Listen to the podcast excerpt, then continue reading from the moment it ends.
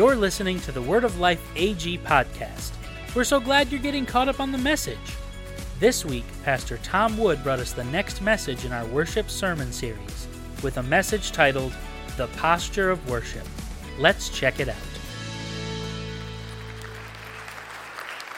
Good morning, Word of Life. Glad you're able to come and be a part of service today and spend your part of the weekend uh, with us. As already been mentioned today, we were able to host and be a part of Ava Wood's um, service both yesterday and also on Friday night for calling hours. Um, and even though, of course, as you can all imagine, it was extremely difficult for a lot of different reasons, um, there's a lot of people that are hurting.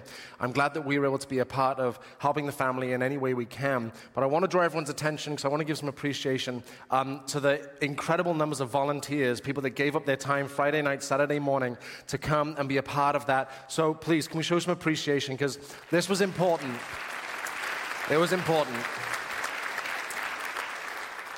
And I know I'm able to speak on behalf of Megan. We were extremely um, I think, proud in the best possible sense of the church to see how everyone stepped up. So, sincere thank you from us. Um, we are continuing today looking at our series on worship. This is now week four. Um, we're going to be continuing next week, which could likely be the last week. I guess we'll see how next week goes before we make that decision. Um, but this worship series, I've been very pleased with how it's gone. And it was born out of this, uh, this idea and it was born out of this desire to look at worship as itself because we have to acknowledge and we have to be okay and we have to surely recognize that worship is far much more than singing a few songs together on Sunday morning. That can't possibly be what worship is. That can't possibly be what the Bible talks about and what the Bible teaches about what worship is. And so we decided to let's take some time, beginning of the year, let's start off the year strong and let's reestablish what having a strong culture and a strong focus on worship is. So I kicked us off week one, a number of weeks ago now, just laying out what is worship. The following week, we had a friend of ours from New Jersey, a lady that we ministered with, incredible leader, great worship leader. She was able to come up and share. Uh, Abby came up and talked about intimacy and communion. And then last week, Megan talked about the value of his presence. And I do have a question about that message.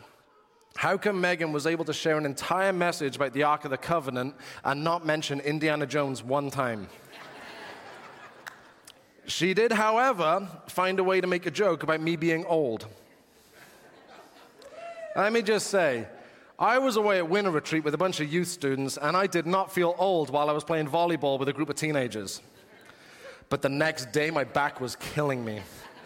Anyway, churches like ours, we have a heritage and a tradition of being expressive in worship. And the hope is always that what is being expressed externally is what's being experienced internally.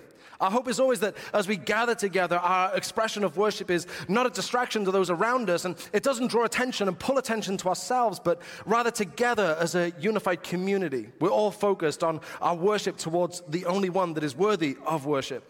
But we should consider our physical posture and our outward expression of worship.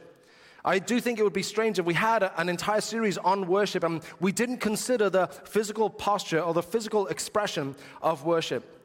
Our posture, our outward expression of worship is something we should consider, should have in mind. And indeed, the Bible has so much to say about the matter. And the first verse I'd like to share with you today is somewhat unexpected, but it sets the stage for the rest of where we're going. So I'm going to start off in Luke 18, verse 10. You can follow on the screen if you don't have a Bible. Two men went to the temple to pray. This is Jesus telling a parable.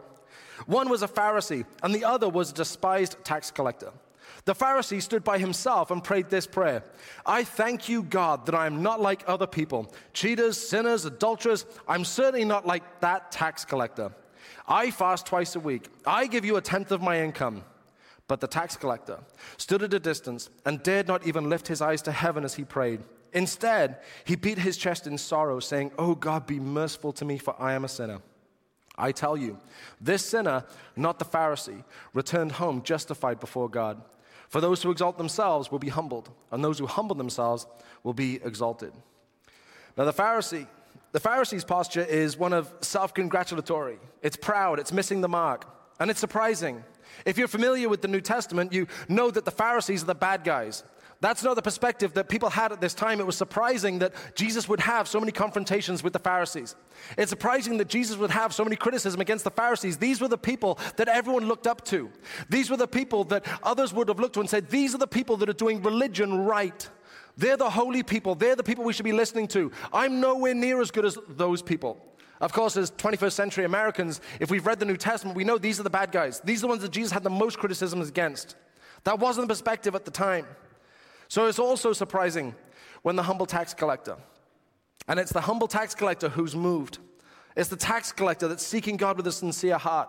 It's the tax collector that in Jesus' parable is the role model for you and I to imitate. This is the person who rips off his own people. This is the person who has betrayed their family, their community, their faith just to get rich. This is the person who joined up with the Roman Empire, the sworn enemy of the Jewish people. That's the role model. And why is that person the role model? This is the person we're all supposed to hate. Verse 13 again. The tax collector stood at a distance and dared not even lift his eyes to heaven as he prayed. Instead, he beat his chest in sorrow, saying, Oh God, be merciful to me, for I am a sinner.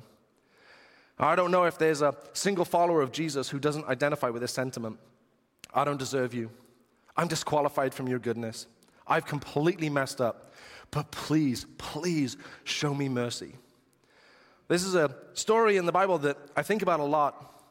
I don't want to unconsciously slip into the kind of mindset and the proud attitude that the Pharisee had. But I want to have the sincere and heartfelt approach that we see from the tax collector. Consider his posture. The tax collector stood at a distance, not even lifting his head, beating his chest in sorrow. And that matches what was in his heart. So, as we consider today, the first thing I want to put to you is that external postures of worship should represent and reinforce what's happening internally. External postures of worship should represent and reinforce what's happening internally. Firstly, our external posture as we worship, it represents what's happening internally. Our outward expression should be indicative of what's going on on the inside. It's possible, and I would even say easy, to go through the motions for the sake of motions. Whether it's weekly times of worship as we gather here together, or whether it's time of prayer or worship while we're alone, we should all want to avoid falling into just a dull routine. But I hope as a church we crave authentic worship that is truly representative of what's happening on the inside, what is truly representative of how God is ministering in our hearts. There are weeks where things have been difficult and challenging. That's going to prompt a different expression and a different posture than a week that's going great and there's breakthrough and there's open doors and things are going well. You would expect and anticipate that our posture in worship would be different from one week to the other, depending on what is happening on the inside, depending on what God is doing in our lives in any given moment. It's representative of what's happening internally. And yet, at the same time, it reinforces what's happening internally. There's a strange dynamic I want to consider with you. I don't believe that the answer to worship is to be fake or insincere, but we should consider that our outward expression, our posture, can reinforce what's happening internally. In moments of pain and sorrow, expressing worship can fan the tiny flame of hope so it spreads.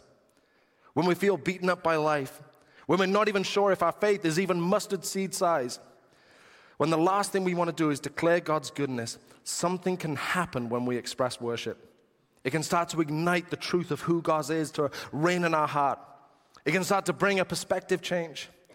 I don't think it's fake or shallow to decide that if our hearts are cold, that I'm going to physically express worship, to adopt a posture of worship that can reinforce and build what's on the inside, that a physical posture of worship can help restore a true heart of worship towards God.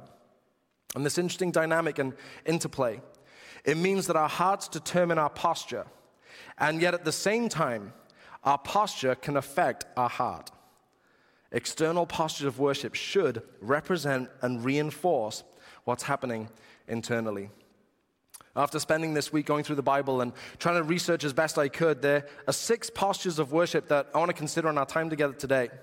The first I want to look at is to kneel or to bow. So, six postures of worship. First one, kneeling or bowing, which is a sign and is indicative of being submitted. There's a number of Hebrew words that describe worship and praise and sacrifice, and some of the most common words that you'll see in the Old Testament describe kneeling or bowing, the physical action, the physical posture of kneeling or bowing. The picture of why bowing or kneeling is significant, we can see this in human interactions. Now, being English, it means that I have a sense of royalty. When you bow before a king or queen, it's more than a gesture of respect but you physically neutralize yourself as a threat. Now, think about this with me. When you bow down before somebody, like you would do formally if you're meeting a king or a queen, you bow down, you're neutralizing yourself as a threat. If someone is kneeling in front of you, their eyes are down, their neck is exposed, and they're unable to maneuver weapons like a sword. A person bowing or kneeling is not a threat to a king. The posture is demonstrating, I am not challenging you as king. To this day, people in power are under threat. I would even guess that there's no one more protected in the whole world than the President of the United States. A friend of mine is an Air Force veteran, and while he was in the service, the President came to the air base to do a 20 minute speech. For the sake of this 20 minute speech, it took days to clear the area and days to make sure that it was secure. For the sake of a 20 minute speech, numbers of people were working around the clock for days to prepare because the president was coming. And this has always been the case because there's always someone that wishes to take the place of those in power. To kneel or bow before someone is acknowledging kingship. It's declaring, I am not trying to take your throne. I'm proving to you that I'm not trying to overthrow you by neutralizing myself as a threat and making myself vulnerable before you. That's the essence of the tradition of kneeling. To bow before God is to affirm his authority. You are king, you are powerful, you are Lord. I am not. You are enthroned on high. I am not. I am not challenging your place on the throne. I am not trying to claim power for myself. One of the most prevalent temptations people will face is to live as if they are sitting on the throne instead of God. I believe this has always been the case, but it's certainly apparent in 21st century America. Morality and ethics are all personal or self determined rather than submitted to God. Our sense of provision and care is not from God, but rather by being a self made man or woman. We get our sense of purpose and meaning from anywhere we can get it. And while we cannot possibly remove God from his throne, we can easily live like someone else is sat there. More often than not, we act like we should be the ones on the throne. But when we bow or kneel, we are expressing that we are not trying to remove God from his throne. Rather, our morality, understanding of right and wrong is determined by him because he's on the throne. He is our provider and the one who protects me because no one is more powerful than him. My sense of meaning and purpose is decided by Him because He is the Lord of all and the creator of heaven and earth. An important factor of submission, as demonstrated by kneeling or bowing, is that submission is accomplished willingly. It's not submission if it's under duress or facing a threat, but submission is freely given. This is an important story, uh, part of the story of Adam and Eve, that they were asked to stay away from one single tree. They were asked to willingly submit, to not eat the fruit of just that one tree. Now, if God would have placed barbed wire around the forbidden tree or made it impossible for them to eat the fruit, it wouldn't have any meaning or significance because it would not have required submission. But if you submit and resist doing something that is within your power and ability to do, that means something. If you have the opportunity and desire to do something, but you submit to the law or submit to your marriage vows or submit to an employment contract or submit to a commitment that you made, it's worth something.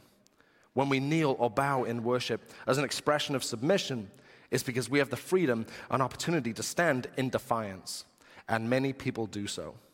But kneeling, bowing before God, is affirming, You are on the throne, and I'm okay with that. You're on the throne, and that's where I want you. You have authority, you have power. I am not trying to take it for myself. Physically, if you kneel before somebody, neck is exposed, eyes are down, unable to maneuver weapons, they're at a disadvantage, can't move quickly because they're on their knees, they're not a threat. That posture teaches us something that if we express worship through kneeling, bowing, that's what's going on. We are affirming, God, you are on high, and I'm okay with it. There is nothing you or I can do to knock God off his throne. But a part of following Jesus is inviting him into that role, that he is Lord of my life. And this is something we do freely and willingly. We submit to his lordship. We submit to his power, and his authority supersedes my own. His wisdom, his teaching matters more than anyone else's opinion. True submission is choosing to forego what I could do or even what I want to do so that I come under someone else's authority. Bowing or kneeling in worship is an expression of that. All right, second thing, second of six. Six postures of worship. Number two, lifting hands, which is an indication of being surrendered. In our church, it's very common, and I would even say typical, for someone to raise their hands during worship. And to be honest with you, I've only ever been a part of churches where lifting one's hands in worship is typical.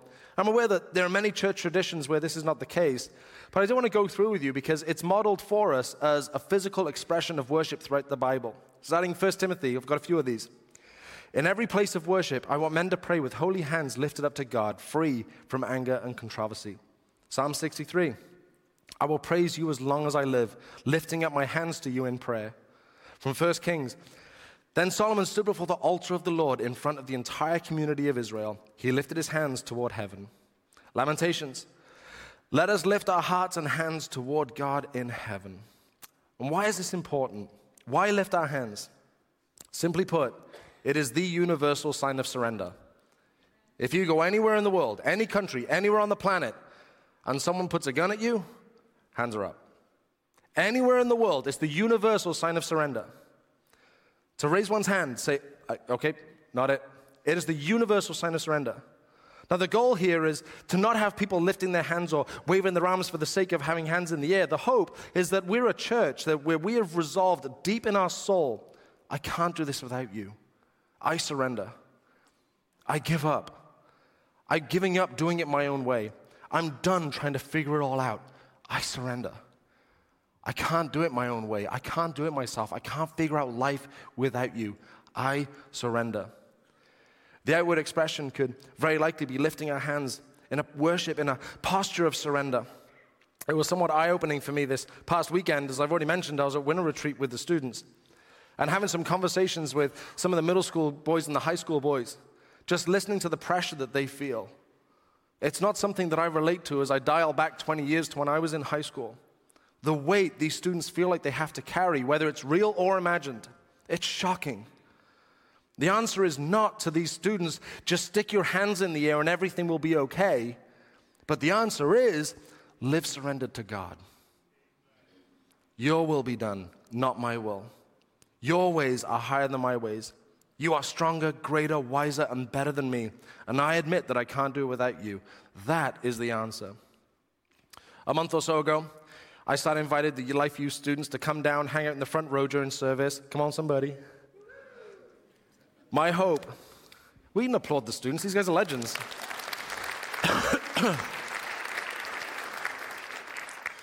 My hope is that we build and teach and demonstrate such a strong worship culture in the youth and kids ministry that those of us who need three days of rest after one single game of volleyball will be inspired and challenged on having a surrendered heart of worship. Life Youth, you have permission to lead the way. You have permission to go all out, to worship like there is no tomorrow, to worship like it is the greatest privilege on the planet, to go all out and worship Jesus, fully surrendered to Him, and to teach us oldies what it looks like to worship wholeheartedly, to what it looks like to have a surrendered heart of worship. We need the next generation to rise up and be strong worshipers. We don't need people waving to thin air. We need people living with surrendered hearts to God. Can I please get a big amen? Come on, somebody.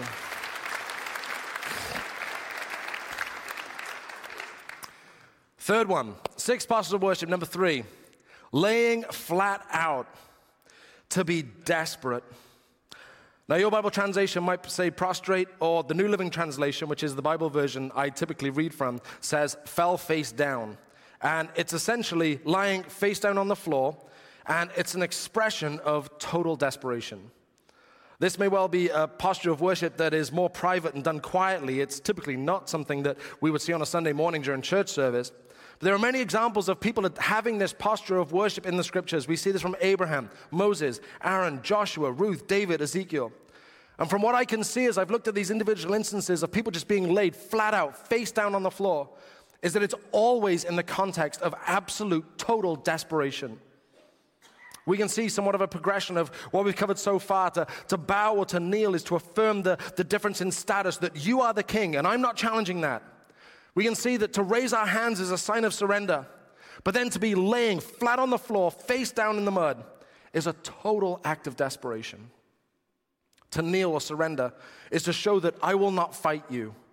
It's in essence saying, I, I could fight, I could try and defeat you, but I won't. Kneeling and surrendering are outward communication that I am not resisting, I'm not looking to defeat you. But to lay face down is different because it's acknowledging that I've got nothing to lose. I've got nothing to lose and I've got nothing to fight for and I've got nothing to fight with. It's begging for some kind of relief. Now, think about the physical image of someone lying on the floor. I was on two minds this morning whether I was going to do this, but I'm going to lie on the floor. Ah, I don't know how clean the shoes of the worship team is. But honestly, you're lying on the floor, face down. This is the posture of someone that's got nothing to lose. This is the posture, this is desperation. I've got nothing left. I'm out of ideas. I've got no escape route. I don't know what I'm going to do tomorrow. I am complete and utterly desperate. God, if you don't help me, I can't help myself. I've got nowhere to go, nowhere to run, nowhere to turn. I've got nothing. This is a posture of absolute desperation. And we see it role modeled in the scriptures that that posture was adopted by Bible heroes. When life had got them to that point, I cannot do this without you. I've got nothing, nowhere to turn, no ideas, no creative way to wrangle out of this. This is it. And in the same way that biblical heroes would find themselves so desperate, feeling alone, and totally unable to break free from their current circumstances, they throw themselves at the mercy of God because that's all they have left. Maybe you've been there. Maybe life has got you to that point where you don't see tomorrow ever coming. You don't see any glimpse of hope. And at that point, the posture of worship is right and appropriate and modeled for us in the scriptures to throw ourselves at the feet of Jesus. And in absolute desperation, I got nothing. I got nothing, nowhere to turn. I don't know what's next. I'm terrified. If it's not you, I don't know where we're going next. Fourth one. We doing okay so far? All right, six postures of worship. Number four, lifted head. A lifted head, which is a sign of being hopeful. A sign of being hopeful. Psalm 3, verse 3. But you, O Lord, are a shield for me, my glory, and the one who lifts up my head. Psalm 27. And now my head shall be lifted up above my enemies and all around me. Therefore, I will offer sacrifices of joy in his tabernacle. Psalm 123 I will lift my eyes to you, O God, enthroned in heaven. I've talked about it a number of times, so if you've been around the church for a while, you'll know that Megan and I spent a number of years living in New York City. Love New York City. If you're in New York and you keep your eyes down rather than up, what you see is dirty streets. If your eyes are down, you see stressed out people. If your eyes are down, it's crowded and expensive. The subway stations are gross. Rats are everywhere. Trash is all over the sidewalk. There are weird smells that are impossible to identify. But if you look up, you'll see skyscrapers, an amazing achievement of what's been built and created. If you look up, you'll see all these amazing historical features. All over the world, the Statue of Liberty is known. All over the world, the Empire State Building is known. You see the Brooklyn Bridge. You see museums and libraries. You'll see all that Wall Street represents. You see Yankee Stadium. You see Broadway. You see Columbia Records recording studios where Bob Dylan recorded some of his best work. so many things that make New York one of the greatest cities in the world. But if our eyes are down, it's rats and trash and weird smells. And as much as I love New York City, and I do love New York City, it really is an illustration. It's just an illustration for us building a life of faith. We can keep our heads down, we can keep our heads low, and we can be consumed with the problems and the ugly reality of today. Or we can lift our eyes, we can lift our heads, and we can see that God is moving and working on a much larger canvas. A well known verse that is always extremely encouraging Romans 8 28. And we know that God causes everything, good bad, neutral. God works everything somehow, because He's unbelievable, because He's incredible, He causes everything to work together for the good of those who love God and are called according to His purpose for them. It's difficult to believe this if our eyes are fixed on ourselves, if our eyes are down. But by lifting our heads, we can start to see a new horizon. We can start to see that a new day is indeed coming. We can start to see how God is moving in the lives of others. We can start to understand how this season is part of a much bigger story. Maybe, just maybe, by lifting our heads, we feel we don't have to lay down anymore because that's all we can do, but we can get up with a sense of hope. Simply lifting our heads can represent and reinforce the cry for hope in our lives. Fifth one, six postures for worship. Number five, dancing. Dancing, to be joyful. Now, I have to let you know, I dance like a dizzy hippo ice skating. and if you're wondering how long it came for me to come up with that analogy, it was real quick. The saying, dance like nobody's watching, well, when nobody's watching, I don't dance either. I uh, used to work in a coffee shop. This is a long time ago now, this before we had kids.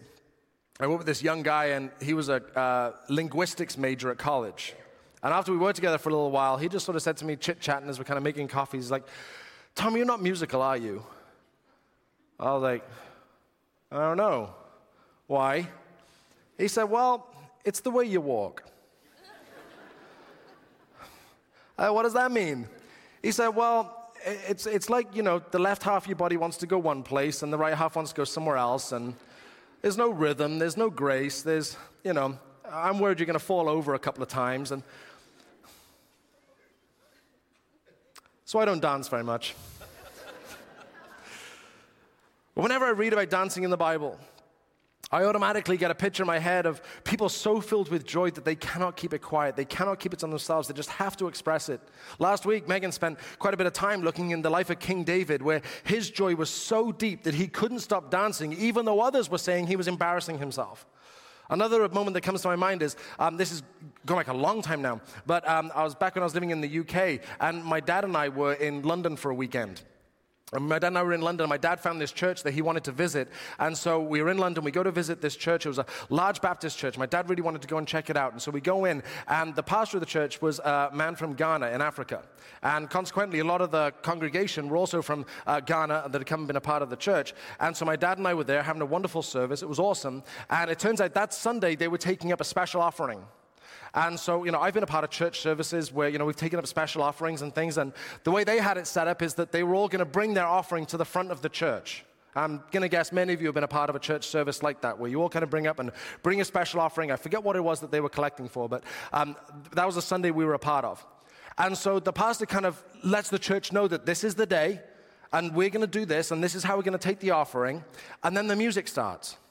And everybody gets up and starts dancing and they start dancing their way to the front of the church. Now, I could not tell you, I'm truly ignorant whether this is commonplace in Ghana or not, but it was fascinating to watch. And my dad just kind of turned to me, nudged me, and said, I've taken up a lot of offerings in my time, and nobody's ever danced once. But that joy, that joy that you cannot keep to yourself, I want my worship, even though dancing is not my thing, I do want my worship to express the joy that I have. Although I may not be one to dance around, I do really hope that my worship expresses the joy that's on the inside. We're talking about representing and reinforcing what's in our heart. I have joy in my heart, and I want my worship to reflect that. Number six, six postures of worship. Number six, be still. Be still. Be refreshed. Now, this one is, I would even say, underrated. It may even appear to be contrary to everything else I've said today, but I couldn't ignore it. There's a reason and there's a time for dancing and kneeling and raising one's hands, but there's also a time for being quiet and being still. Psalm 46 Be still and know that I am God. I shared this with the church before a little while ago, but I noticed a, a few years ago that I was constantly stimulating myself with information. You know, it's like any moment of silence I was filling with a podcast or music or something. You know, there was never just a lull. And I figured that that can't be the way to go through life. I mean, to just constantly have information coming at you, like that can't be the best way. And so I started just setting the phone down and started, you know, turning off the music or turning off the podcast or the audiobook when I'm driving and just have moments of calm, moments of quiet. And it's invaluable. It's not glamorous. It's not exciting. It's not something you can show off about, but it's invaluable. Be still and know that I am God. Just pause. Yes, there's crazy stuff. Yes, there's stuff vying for your attention. Yes, there's things that need your attention and things you're responsible for. Be still. Take a moment. Breathe. I, I don't need another podcast right now. I don't need to listen to an audiobook right now. Bob Dylan had a new album come out this week. We'll listen to that later on. That is a very real life example I just used. but just calm, sense of peace, sense of quiet. It's not glamorous. I'll even say it's not something I'm good at. I'm naturally a chatterbox that's looking for exciting stuff to do, but it's important. Of the six postures or expressions that I've presented today, hopefully it's obvious that the goal isn't to simply pick our favorite and then decide that that is going to be our posture of worship. It's also not that people should feel obliged to perform an act of worship to satisfy the people around them in church. And hopefully you consider how you're expressing your worship, both privately and together as a church. If our worship includes physical expressions and postures, including kneeling and bowing, raising of hands, if need be, laying flat out to express our desperation, lifting our hands in surrender, dancing, being still. Hopefully, it will represent and reinforce what's happening internally. Hopefully, what's happening in our heart as we go through worship and we express our worship, when we have physical postures of worship expressed, that what's happening in our heart is that we are being submitted, that we're surrendering, that we are desperate for Him, and yet we do have a sense of hope that we can have joy, that we can be refreshed. Hopefully, that is the reality that you and I will experience. A lot of what we talked about is our physical posture representing what's happening internally, but I also want to remember that our physical posture reinforces what's going on in our heart. It builds what's happening in our heart. To have a heart that is submitted or hopeful or surrendered or joyful, or a heart that is refreshed, a significant part of the answer to have those things is found in worshiping. I also believe that the physical posture of worship helps to be submitted rather than being rebellious, self reliant, or stubborn. To be surrendered instead of proud and arrogant. To be desperate instead of looking for answers anywhere we can find them. To be hopeful instead of hopeless, overwhelmed, and defeated. To be joyful instead of filled with sorrow, shame, and regret. To be refreshed instead of worn out, tired, and busy. Expressing worship is an important factor in correcting and addressing these areas. Now, if you're from a church tradition that discourages postures of worship or you've never expressed yourself in the ways that I outlined today, maybe this is a weekend to embrace that. I promise, no one's handing out letter grades to who sufficiently does or does not worship. But I do want us to be a church that's driven by a strong worship culture. You know, we're going to take a few moments as we pause, we reflect on the message of Jesus, the goodness of God. We're going to take communion together. We're going to take communion and then we're going to go into a time of worship and the team is going to lead us. So if you didn't get your communion elements as you came in today, I hope you have a moment to go and uh, speak to one of the ushers. They'd be happy to get that for you. But a few weeks ago, as I mentioned earlier, we had a friend of ours come up from New Jersey, um, and our friend Abby shared a sermon on intimacy and communion. She spent a few minutes framing communion in the whole context of worship. And I wanted to share that clip with you today. And following that, Pastor Annie's going to come and she's going to help lead us through communion and then introduce us to a time of worship. So when we go ahead, let's turn our attention to the screen and let's watch. Communion is worship that joins our lives to Christ's life. It was never meant to be an empty ritual. Normally, when we take communion at church, we're handed a cup that has the elements of communion. For us, this is a symbol that represents the broken body and the spilled blood of Jesus. For some of us, communion is what we do every month or so after song two in the worship set. We read, we take, we might remember, we move on. But I want to offer you a different picture that I pray helps you to honor this moment in a new way from here on out. So the next time you as a church do communion together, hopefully this is something that you bring to mind. I'm a big history nerd, so I'm going to bring you back 1400 years or so. First, communion had been celebrated by Levitical priests for more than 1400 years before Jesus was born. Without knowing why, what the symbols meant, or who their Messiah would be. The priests served communion day after day for centuries in obedience. And I wonder what it was like when we read in the Gospels for the disciples to be sitting there at the table as Jesus unveiled the symbols of the tabernacle for the first time in history. What was it like for the disciples to see Jesus break the bread and hear, This is my body, which I've given for you? Do this in remembrance of me. All these years, the priests had been breaking bread and eating it, thinking that it was called the bread of presence because it was in God's presence. But it was really called the bread of presence because it represented the way into God's presence through the broken body of Jesus. What about when Jesus handed them the cup and said, This cup is the new covenant in my blood, which is poured out for you? 1,400 years of religious duty. And one night, Jesus sat down with his friends, his disciples, and explained its meaning suddenly. Once was dead religion came to life. When Jesus handed them the cups and the bread, he wasn't just teaching them the meanings behind the symbols of these ancient rituals that they've always done, he was leading them into worship. He was teaching the disciples how to have relationship with his Father. Intimacy ministers to the heart of God. When we are face to face with a God who prizes relationship with his people so much that he's willing to break his only son to do it, you must make a decision about it.